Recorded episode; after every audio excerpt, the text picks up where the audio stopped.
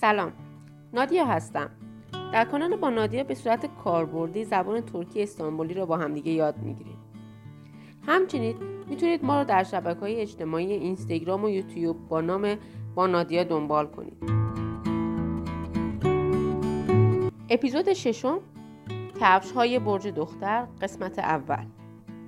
این اپیزود بازخوانی داستان کسکولسینین آیا کابولارو از کتاب بیر چیفت آیا کابو اثر نویسنده ترک Sunayakon mi başa? Kız Kulesi'nin ayakkabıları. Yüzyıllardır denizin içindeki kayalıklarda oturur durur da hiç kimsenin aklına gelmez. Bu kızın ayakkabıları nerede diye sormak.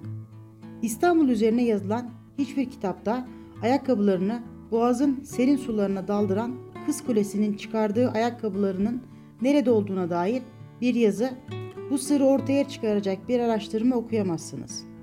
Bu konuyu da aydınlığa kavuşturmak bize düştü. Her şey Ankara'daki Ulaştırma Bakanlığı'nın İstanbul'un trafik sorununa çözüm olarak bulduğu Marmaray ve metro projeleriyle başlar. Kız Kulesi'nin ayakkabılarının bulunmasına giden yolun Ankara'dan başlamasına şaşırmayın. Çünkü Kız Kulesi sokağı da zaten İstanbul'da değil Ankara'dadır.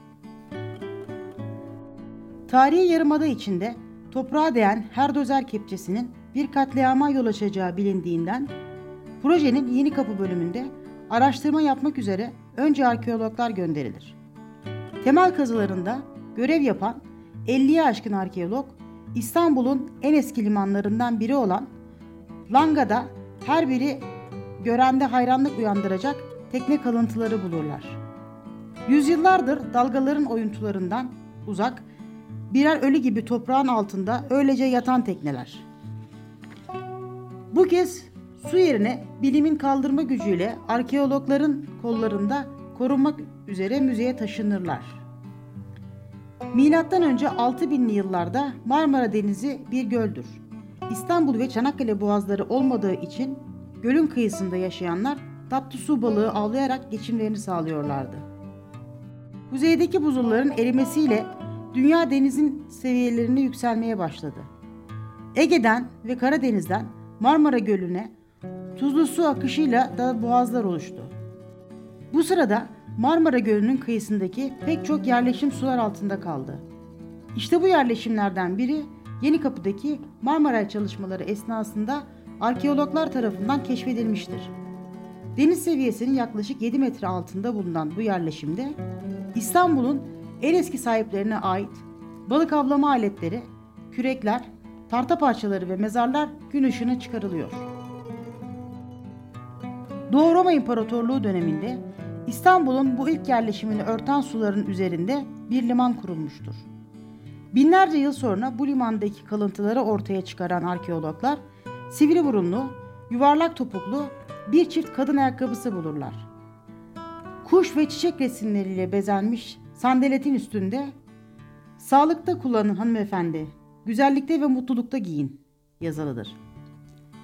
Böylelikle Kız Kulesi'nin ayakları denize sokmadan önce çıkardığı ayakkabıları da bulunmuş olur.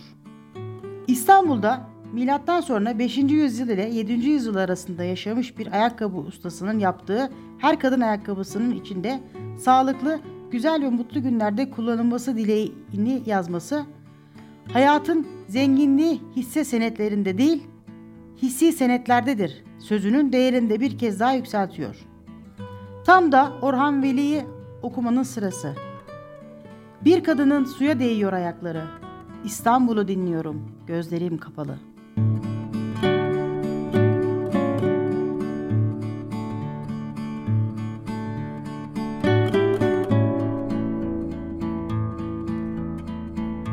فایل پی دی اف این کتاب در توضیحات پادکست قابل دسترسی است.